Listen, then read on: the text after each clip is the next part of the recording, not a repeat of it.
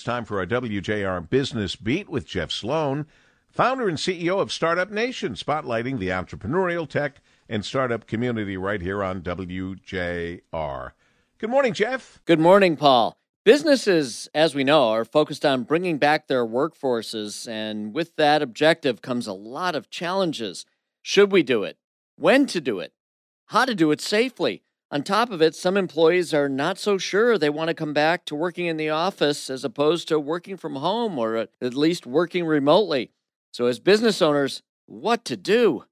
Well, now is the time to get creative about designing programs tailored specifically to your workforce's needs and desires, your work environment, and the needs of your business. The buzzword of the day hybrid, as in hybrid working models may rule how we all work in the future. Now, the spectrum for working models is vast. For some employers, allowing employees flexibility on which days they go to the office and which they work from home is a big enough shift. For others, though, it's not nearly enough.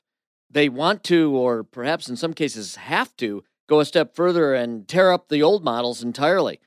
The last year has brought a complete shift in how people balance work and lifestyle to the point that requesting more flexibility is no longer a nice to have, but in many cases a prerequisite for even staying with a job, staying with a company in the first place.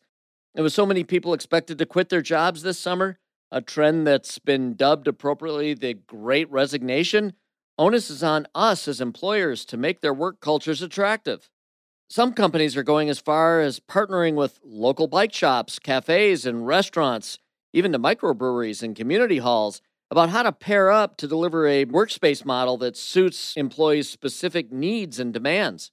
Look, no matter how far you're willing to go, the fact is that there's a shift of power going on right now, and it seems that employees are beginning to have more leverage than ever over where they'll work and how they'll work. So, if you want to keep and attract the best personnel available, you better be prepared to get creative, become flexible, and more accommodating than ever before. I'm Jeff Sloan, founder and CEO of StartupNation.com, and that's today's Business Beat on the great voice of the Great Lakes, WJR. This segment brought to you by Dell Technologies.